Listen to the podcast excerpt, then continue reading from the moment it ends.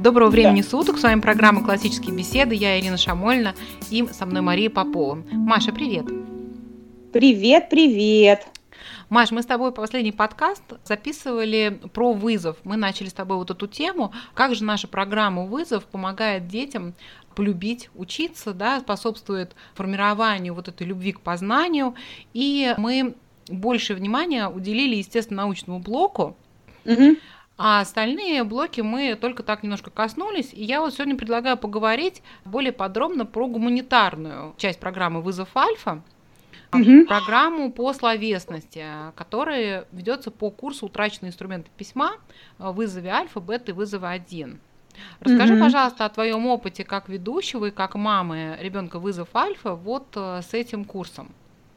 Как он устроен, как он нравится ребенку, вообще, как тебе кажется, вот для чего он нужен в таком виде, в котором он представлен в программе на ступени «Вызов Альфа», и как себя чувствует ребенок в нем после курса мастерской структуры и стиля, который он проходил в «Ключах». Угу. Да, тема такая обширная. Я постараюсь, может быть, какие-то конкретные вещи про это сказать, которые могут иллюстрировать общую картину. И я должна сразу отметить, что занятия в этом блоке словесности, они, как и все на самом деле на вызове, устроены так, что пользу из них может получить не просто ребенок, который, например, любит писать сочинения, или ребенок, которому нравится писать, у которого там талант, или еще как- как-нибудь вот предрасположенный по характеру к этому человек, а совсем любой ученик, который просто возьмется и будет выполнять рекомендации. Мне очень это нравится, вот свойство программы, что она так сделана специально. Она не рассчитана вовсе на каких-то одаренных детей. Любой может взять и воспользоваться и получить предложенный результат. И еще ремарку такую я хотела сказать, что мы вот часто так говорим, да, вот ребенок полюбит учиться или что-то еще в таком роде, да. Ну, в общем, вроде бы как что-то начнется в нем, в ребенке, что-то такое, чего раньше не наблюдалось. Но на самом деле вторая черта вообще этого классического подхода, которая тоже мне очень нравится, которую, за которую я очень ценю этот подход, она заключается в том, что а он просто с помощью этого подхода развивается то, что и так уже есть в человеке. То, что человек любит думать, то, что человек хочет что-нибудь знать, то, что человек хочет что-нибудь высказать другому человеку. Здесь нет ничего вот такого, что было бы некоторым необычайным насаждением какого-то совершенно нового свойства вообще человека. Совсем нет. И курс словесности в этом смысле, так же как все остальное в программе «Вызов», оно опирается на вот эти естественные устремления ребенка, тем более там такого возраста, да, от двенадцати лет начиная. Естественное устремление ребенка подумать над чем-то, представить что-то. Не просто прогнать перед собой информационный какой-то шум, на вроде как ты смотришь из окна, а мимо тебя проезжает товарный поезд с бесконечным числом вагонов. Я всегда пыталась сосчитать, сколько вагонов в товарнике, и все время сбивалась, когда была маленькая, потому что их там слишком много, и ты просто тупо считаешь вагоны, когда смотришь на него. Вот то же самое, такая аналогия возникает у меня, когда я думаю о том, как наши дети часто читают какие-то произведения. Ну вот ты его прочитал, перед тобой проплыла туча текста, что-нибудь из него как-то вот выхватилось, а что-то не выхватилось, ну и все, в общем. А дальше? А дальше следующее какое-нибудь произведение. То есть это бесконечный товарный поезд, который вот тянется, да, а ты что? А ты какой-то пассивный участник этого. Я сейчас немножечко утрирую, как бы некоторую крайность такую, да, вот озвучиваю. Я так делаю просто, чтобы более выпукло показать то, чем ценен курс словесности на вызове. Да, Маша, потому очень хорошая что... аналогия, и знаешь, тоже я вот это помню с сочинениями. Ну, ты написал сочинение, да, какое-то, тебе поставили там три, сказали, что тема не раскрыта, ну и все. Свободен. Поехали дальше. Да. А в нашей системе, что вот настолько мне нравится, это то, что твое прочтение, произведение – это только начало пути, творческого пути, который каждому ребенку предлагается пройти с каждым произведением, которые выбраны для программы, их десять штук на год, и поскольку тридцать учебных недель, над каждым произведением идет работа в течение трех недель. Ну что это за работа? Это не когда ты просто три недели там осиливаешь чтение двухсотстраничной книги.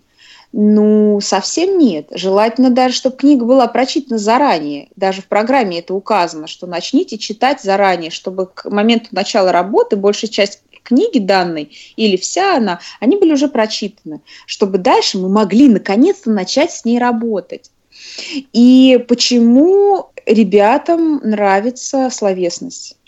Мне не встретилось еще ученика, хотя наверняка есть такие, да, ну просто мне не встретилось пока, и даже вот я не слышала такого пока еще, чтобы им не понравилась работа на словесности вот в целом.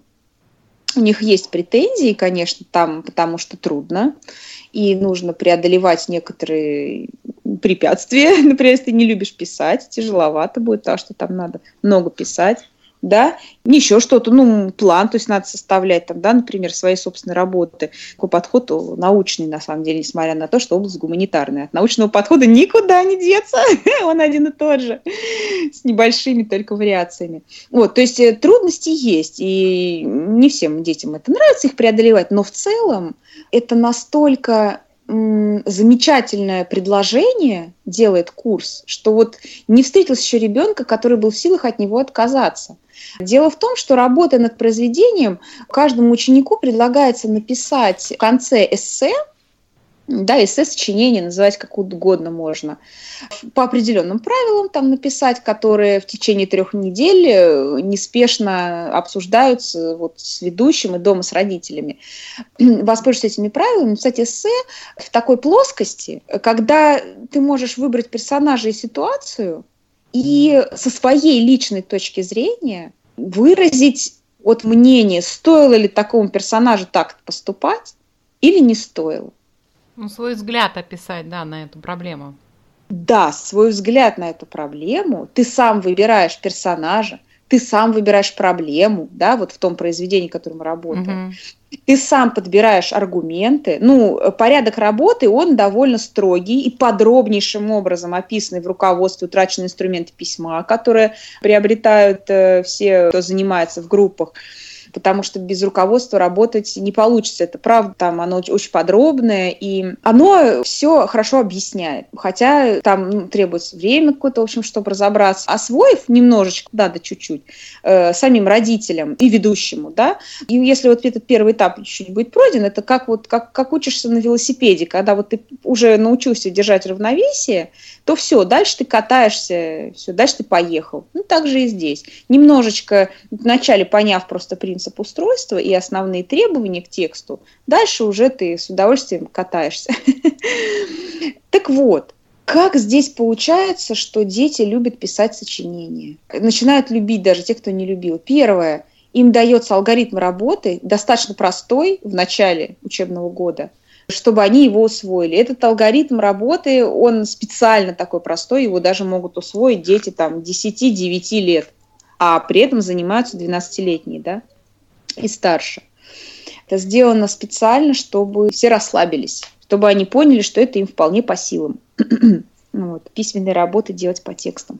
Дается им простой план работы и предоставляется им творческая свобода. То есть, видите, с одной стороны, простые правила. Это как игра, вот какая-нибудь настольная игра, да? Почему дети любят игры и настольные игры? Ну, потому что там есть некие правила, есть ты, который эти правила применяешь. Также и здесь есть правила, и есть ты, который творчески этими правилами работает. Плюс здесь самое важное не то, что ребенок в итоге напишет на сколько-то слов сочинения. У нас же нет оценок, да, отметок каких-то на вызове. Мы просто обсуждаем все. Там есть карты контроля тоже, чтобы ученик как-то следил за качеством своей работы, именно с технической стороны, и родители, чтобы могли следить. Но это, ну, как некий побочный такой, да, вопрос, он не возводится в какую-то главную степень. А главная, конечно же, степень – это то, что наши дети учатся анализировать прочтенное литературное произведение, они учатся давать нравственную оценку действиям персонажей, и ситуация, они учатся рассуждать. Это настоящее рассуждение.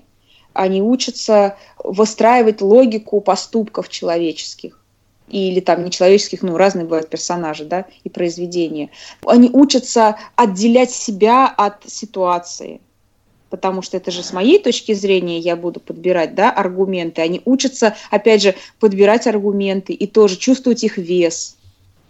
Это колоссальная работа интеллектуальная, которая, обратите внимание, что она вся происходит внутри человека. То есть это развитие личности. Это вам не спорт, в котором там ты бегаешь и пинаешь мяч. Не хочу сейчас как-то там отозваться о спорте, это очень круто, но здесь мы вот видим внешние действия, и на них вот направлена, да, масса усилий. А тут фокус всех этих усилий, вот, он брошен внутрь, на развитие личности ребенка. Это совершенно вообще великолепная учебная ситуация. Она не может не понравиться, ей нельзя не увлечься. И у нас были ситуации, когда ребята в начале года учебного на вызове Альфа как-то вяло реагировали очень на все это и как-то не, не хотели писать работы. Но когда мы начинали разбираться с родителями и с этими учениками, скажите, пожалуйста, а почему вы решили не писать, например? Да, вот я спрашиваю ученика. Выясняется, что, ну вот я хотела, например, там взять такую тему, там, но мне мама сказала, что это слишком скучная тема. А я хотела ее взять, а она мне как бы сказала другую, и я делала другую, ну я чем-то что-то делал, и, в общем, я не знаю, что я делал, и, короче, ну и ничего я не сделал. Здесь огромную роль играет именно тот личный путь, который проделывает ученик. Как и во всем вызове, в курсе словесности не взрослый учит ребенка, а ребенок учится сам. Мы просто лишь предлагаем некоторые правила. Да, Маша, вот здесь вот этот момент, на самом деле, я хотела вот еще чуть-чуть на нем остановиться, потому что, знаешь, это может прозвучать как волшебная таблетка. Вот возьмите mm-hmm. наш курс «Утраченные инструменты письма», дайте ребенку, и он будет учиться сам. Но это не то, о чем мы говорим, да, это на самом деле получается аналогично тому, что сказать, там, у меня ребенок готовит сам обед. Mm-hmm. Ну, то есть он что, он просто вот взял и начал вот сам готовить его? Нет, mm-hmm. ну, мы же его научили сначала, мы как бы активно в это сами лично инвестировали для того, чтобы ребенка сделать способным самостоятельно готовить. Да, но здесь важно, какую ты цель формулируешь, понимаешь? Если ты подбираешь ему цель сочинения и говоришь, что так, нет, ты какую цель хотел? Ой, нет, это вообще какой-то маразм, это скучно, это ни о чем вообще. Ты вот, я тебе сейчас возьму хорошую цель, я тебе сейчас аргументы подберу, там вот эту тему сочинения. Да, да, здесь очень тонкий момент, то есть, да, мы, да. Потому что если это вот то, что ты описываешь, это называется «готовить за ребенка». Вот, это если я выхватываю у него постоянно ножи и картошку из рук, говорю, так, нет, ты так не чисти, так, ты тут ты обрежешься, так, ты это все плохо сделал, но это не он готовит обед. Ну да, то есть получается, как, здесь очень тонкий момент, да, который нужно вот как бы нам уловить, что если мы с ребенком стоим и говорим, так, ну ты как будешь резать? Нет, ты неправильно режешь, давайте я вот тебе покажу, значит, так резать нельзя, держи нож вот так. Вот там, да? Тебе так неудобно? Ничего, привыкай. Привыкнешь, Привыкнешь. Да. Вот, то есть, вот эта вот разница между тем, что мы помогаем ему разобраться в том, а как вообще обращаться там с ножом, а как обращаться с картошкой. Картошкой. Да? Да. То есть мы помогаем ему это освоить. Вот, да, по сравнению с тем, что мы как бы сами постоянно вмешиваемся в то, что он делаем делает, фактически не даем ему это делать, на него только начинаем раздражаться, что он там что-то неправильно так делает. Так плохо чистит картошку. Вот, да, да и в итоге ребенок, в итоге готовим, ну, большей частью мы, а ребенок начинает от этого просто изнывать, и сама мысль о следующей, значит, готовке вводит его да. вообще в ступор, и он хочет куда-нибудь от этого Никакой. сбежать. Никакой любви к готовке мы, скорее всего, То так здесь не получим. Очень нужно найти вот эту вот грань а, свободы, которую мы не должны отбирать у ребенка, чтобы не отбить у него просто интерес. А ты знаешь, очень просто. Я раньше думала, что эту грань реально сложно найти. И вот надо как-то она где-то там, знаешь, такая загадочная грань. И вот она такая неуловимая, ее, значит, надо как-то уловить, и надо, и надо как-то сформулировать, и вот тогда вот она будет. А потом я поняла, что ничего подобного, нет ничего проще. Просто ты можешь смотреть, что твой ребенок может, а что он не может. А как это смотреть? А очень просто. Просто берет он и начинает это делать, понимаешь? Он берет и начинает делать. Вот он берет и начинает думать. Не ждет, пока ты ему объяснишь, как это думать, а он должен взять и начать. И только тогда ты сможешь увидеть, о, вот это он может, это он может, а, а здесь он уже останавливается. То есть, условно говоря, на кухне это выглядит так. Когда мы приходим на кухню, я говорю, ну, что бывает в супе? Ну, это, это и вот это. А где оно? Ну, там и там. Ну, давай, неси.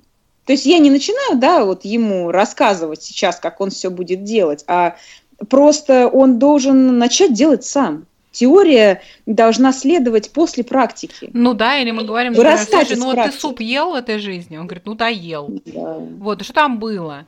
Ну вот это, да. вот это, вот это. А вот такое, если мы видим там, что он упускает какие-то критичные, критические там компоненты, мы говорим, а там да. вот такое не встречал? Ой, да, встречал. Ну давай, да. как думаешь, вот что с этим делать? Нужно. Ну, он предлагает да, ну... какой-то план. Да? Если мы видим, что в каком-то месте он явно провальный, можно как бы ему подсказать, да? И вот таким ну, образом это будет, да. это будет как бы его все равно план, это будет его да. размышление, это будет результат его деятельности, а это не будет как бы наш так вот сядь, я, короче, сейчас расскажу по пунктам.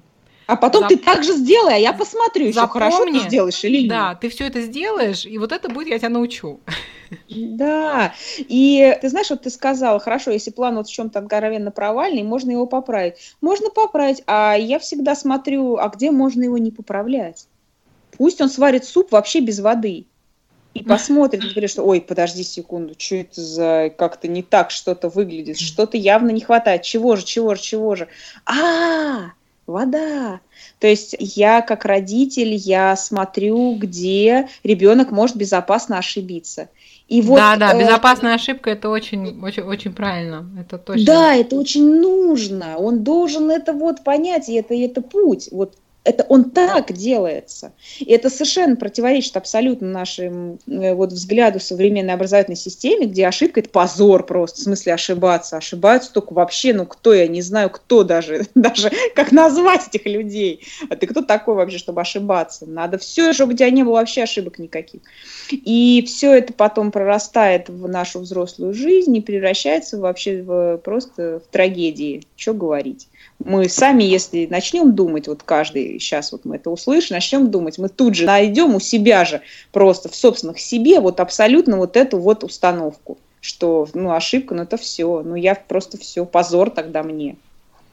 Вот, и, конечно, мне это очень не нравится, я считаю, что это не развитие, мешает развитию личности. Да, на самом деле это очень большая проблема тоже, ну, на мой взгляд, и в современной системе образования, потому что вот это постоянно, значит, ты ошибся, плохо тебе два. Ты ошибся, плохо тебе два.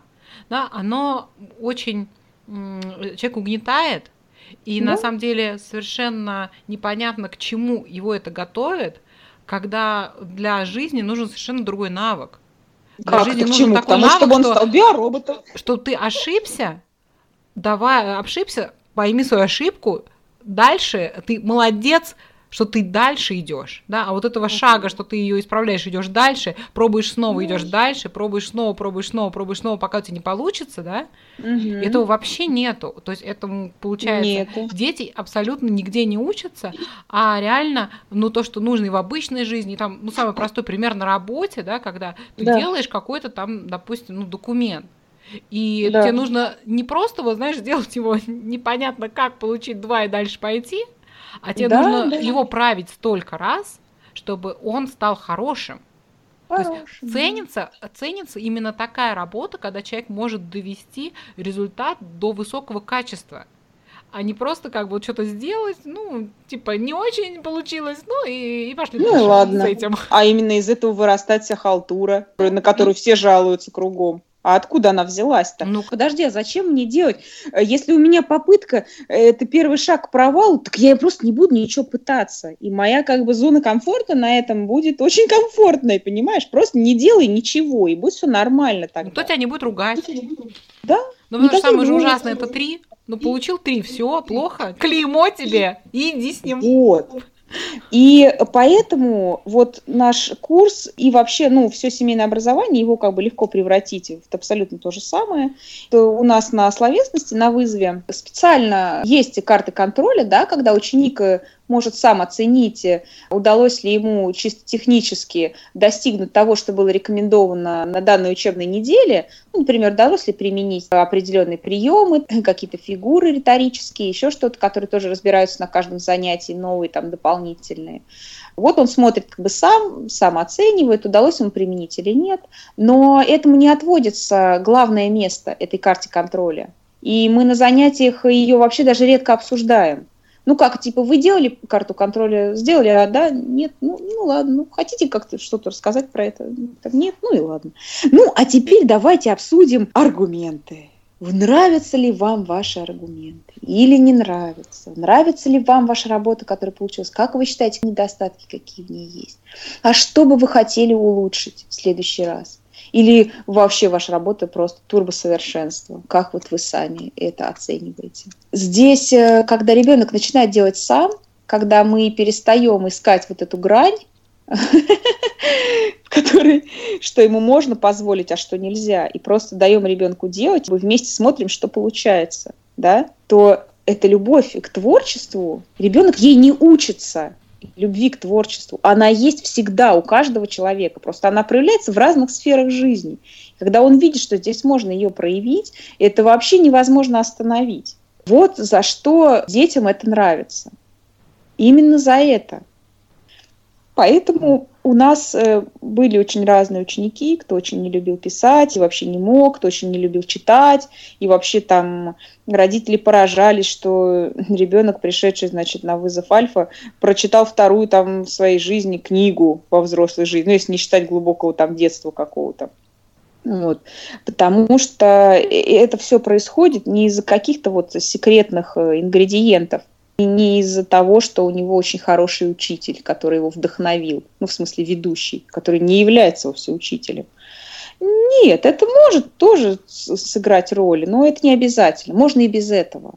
Просто сам механизм работы такой, он настолько детям нравится, что так это и происходит. Это увлекательно, и помимо развития вот этих свойств личности, внутреннего развития, которое ребенок получает таким образом, он еще и осваивает три канона риторики для письменной речи. Потихонечку мы как-то так вот стараемся, чтобы это и было, ну, как-то незаметно вроде для ребенка. Вроде так сам и не заметил, как все освоил.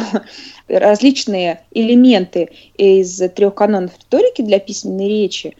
Вначале это тоже делается как бы просто, и произведения подобраны специально такие более-менее простые, чтобы на них можно было решить те самые сложные задачи, о которых мы с вами говорили вот сейчас. И различные риторические фигуры учатся применять на самых вот простых, на самом простом материале. Что можно сказать про результаты? Проще всего, что я буду говорить, проще всего взять любого и спросить просто, кто этим занимается, как тебе это вообще. Я бы вот сделала именно так. Нашла бы человека, который занимается на вызове, и спросила, ну как тебе? Что я сама и делала неоднократно. Вот. И, конечно, детям очень нравится такой режим работы. Никого не было, кто сказал бы мне, мне вообще это просто не нравится, я вообще-то никакого смысла не вижу, и мечтаю, чтобы этот предмет убрали. Я делаю его, там, не знаю, только потому, что меня заставляют. Вот это очень часто слышно про, про сочинения в школе. Да. Ну, потому что вот нету главного, того главного секрета, который якобы заставляет детей любить учиться. А на самом деле ничего он не заставит, он просто естественное, что, что и так свойственно детям, он просто дает этому раскрыться. Вот что важно. Первое, ты предлагаешь детям для них посильные правила, понятные им. И второе, ты предлагаешь, в одну руку ты им это даешь, а в другую руку ты им даешь второе оружие, которое является творческой свободой. И самой по себе интересной постановкой задачи. Стоило ли этому персонажу, который ты выбрал, вот поступать так или нет? Стоило бы, если у нас там, хорошо, Алиса там, например, по книге «Сто лет тому вперед», стоило ли Коле красть мейлофон? Ну вот, ну вот как ты думаешь, прочитав эту книгу? Вот скажи, как ты думаешь? И главное, почему ты так думаешь? Вот. Мы по такой схеме строим обсуждение на всех блоках вызова, на всех учебных блоках, просто на блоке словесности. Это происходит постоянно, с этим работа, в том числе и техническая. А в остальных направлениях, в математике, в латыни, в картографии, там другим материалом, да, это сопровождается. Но все равно все пронизано вокруг поиском логики и формированием навыка усвоения какой-то личной позиции своей. Вот взвешенный. Ты не просто, вот мне так кажется, а аргументы. Это развивает склонность к самоанализу. Это развивает вообще такой внимательный, вдумчивый взгляд на мир. И не только на внешний мир, но и на свой внутренний мир. А для нас, ну, православных, вообще очень важным, например, считается внимание человека к своему внутреннему миру и соблюдение в нем порядка. Это важнейшая вообще вещь, которую, между прочим, святые отцы рекомендуют учить себя вообще и своих детей. Понимаешь? И когда тут такой как бы вот инструмент, и я могу использовать для этого, ну, я не могу этим не воспользоваться. А знаешь, Маша, вот родители, которые первый раз знакомятся с этим курсом словесности, они часто спрашивают так удивленно, а почему у вас для двенадцатилетних детей детско-юношеская литература, у меня ребенок там вот уже читает чуть ли там не Достоевского, что у вас такой набор, мы давно это все уже прочли, там, когда нам было девять лет. Что ты обычно вот на это отвечаешь? Да, Незнайка на Луне, почему дети двенадцати-тринадцатилетние должны читать или еще старше, да? Ну, типа таких книг, да. Да, или «Хроники Нарнии». Там у нас есть две книги из сборника «Хроники Нарнии» в курсе «Вызов Альфа». Дело в том, что классический подход предлагает решать не более одной сложной задачи единовременно. Что это значит применительно к работе с книгами? Это значит, что у нас очень сложные задачи по анализу и по усвоению риторических инструментов, как бы по изучению, да, и применению риторических инструментов письменных, это трудно. Трудные вещи мы не хотим делать на трудном материале. Мы предлагаем детям делать это на материале как можно более простом, но при этом, чтобы он знакомым, был да, даже. желательно знаком, да. У нас часто родители хотят поменять книги, подобранные в программе, и мы делали так. Ну, если вся группа, например, согласна, и они предлагают одно произведение заменить на какое-нибудь другое, все согласны. Как правило, более сложное, конечно же. Хорошо. Директор, ведущий, он, в принципе, может, как бы все могут договориться, да, и согласиться, и так сделать. Но, конечно же, как только доходит дело до вот... Наконец-то все все прочитали, да, все что-то такое начали обсуждать, а как только доходит дело до отработки инструментов, все начинают вязнуть. Ну да. Им трудно, потому что в сложном взрослом произведении ситуации, они слишком многокомпонентные, и им очень трудно уловить момент принятия персонажем решения и взвесить, выделить из текста аргументы, которые могут быть за и против этого решения. Понимаешь, если Очень, я... очень понимаю, Маша, очень понимаю. Вот. Я прекрасно помню это из школы. Вот это вот чувство, да, когда в старших классах, даже мы читали Достоевского, и я тогда, я помню это ощущение, что я не понимаю всех слоев, которые здесь есть. Понятно, mm-hmm. что я как ребенок я улавливаю просто фабулу, да. а увидеть трехмерно всех этих героев, их взаимосвязи, их поступков, мотивов и так далее, это очень сложно.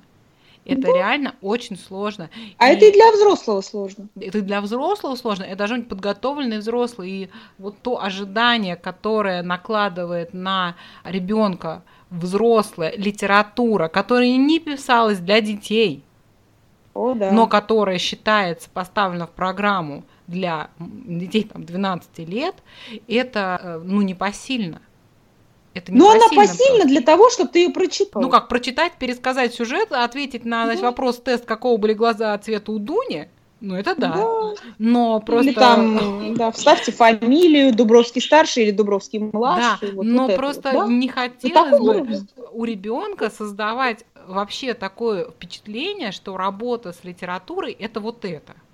Да. Ты прочитал? Мне тоже не хотелось. Значит, запомнил, как такой портрет там где-то висел и так далее. Ну, как попугай, да. Это Понимаешь, как-то вообще не об этом. И знаешь, еще какой вот моя аналогия такая мне пришла, мне кажется, более понятно, может быть, это сделает. Вот если вы, например, учите ребенка чистописанию, то заставлять его делать упражнения по грамматике русского языка в рамках обучения чистописанию, это, ну, очень жестоко. Потому да, что ребенку очень сложно люди. одновременно концентрироваться на правилах по грамматике, там какие-то ошибки там не делать и так далее, и одновременно фокусироваться на том, насколько он там красиво пишет аккуратно. Это очень тяжело а, для ребенка, согласна. который учится. И здесь то же самое. Когда вы учите ребенка анализу литературного произведения, сам по себе анализ – это сложный инструмент, чтобы его освоить. И делать это на сложнейшем да. материале произведений, которые были написаны взрослыми дядями для других взрослых дядей и тетей, это очень ну, жестоко по отношению к ребенку. Это очень большая нагрузка, с которой он, скорее всего, не справится, и он останется просто с чувством фрустрации после этого. Ну, конечно, наша-то цель, наша-то цель какая? Она такая, чтобы он полюбил это делать, а ты не можешь любить то, чего ты не знаешь. То есть он ну, то, что тебя пугает, давит, и в чем-то абсолютно потерян. Да. Да, как ты будешь это любить? Поэтому это смотря какие цели преследовать. Поскольку в программе цели вот такие, да, которые мы обсуждаем, то они достигаются именно вот такими средствами. Нельзя и... заставлять ребенка решать больше одной сложной задачи вот единомоментно. Поэтому и... совершенно я полностью согласна с вот этой аналогией, с красивым письмом и грамматическими упражнениями. И в программе «Вызов» эта сложность, она возрастает постепенно, и на уровне «Вызов четыре» мы приходим к чтению античной литературы или Илиады, да, и так далее, что вообще уровень, ну, такой вузовский, на самом деле, уже осознанному чтению, но вот этот постепенный шаг, да, постепенное освоение инструментов анализа, оно делает возможным работу с такими сложными текстами. Ну да, никто не говорит, что а, там не надо читать Илиаду, пока тебе там восемнадцать лет не исполнилось. Да читать можешь что угодно, когда угодно. Ну, читай, пожалуйста, что такого-то? Весь вопрос в том, что мы не просто читаем и пересказываем, и пишем сочинение «Луч света в темном царстве», как сейчас прям помню, у нас в школе было, по книге «Гроза» или пьеса, или как она там, я уже даже не помню. Строго, значит, задана тема, которую тебе учитель сказал, а ты должен ее потом написать. Это наша работа, она имеет крайне мало общего с тем, что мы привыкли считать, как мы проходим, что у нас такой словесность является. Ну да. Вот. И здесь Поэтому... же важно еще, как бы, ну, понимать, что мы даем эти произведения не в рамках знакомства с литературным наследием мира. В рамках знакомства с отечественным литературным наследием. Мы не запрещаем читать, не говорим, что там не надо читать русскую литературу. Читать можно все, что угодно, в каком объеме родитель как бы сочтет нужным. На самом деле, просто в этом курсе у нас всего за год разбирается десять книг, это очень немного. Да, это одна книга в месяц. Ну, примерно, да, получается? В три недели, да. И эта книга, она берется именно с целью того, чтобы отработать инструменты литературного анализа. А читать параллельно можете что угодно. Пожалуйста, хоть «Войну и мир», там, хоть «Братья Карамазовы» в двенадцать лет. Конечно, это же никто вот... ни, никаких как бы ограничений не накладывает. Да, и дело здесь именно в том, что вот как это справедливо сказала, и как вот я, да, тоже начала говорить, что реально ребенок не может вот оценить, выделять вот эти проблемные ситуации, ему очень трудно, и э, осуществлять аргументацию в пользу того или иного выбора, сделанного там, да, персонажем. Трудно это, например, на стоило ли Анне Карениной убегать из дома с Вронским или не стоило. Ну, слушайте, ну...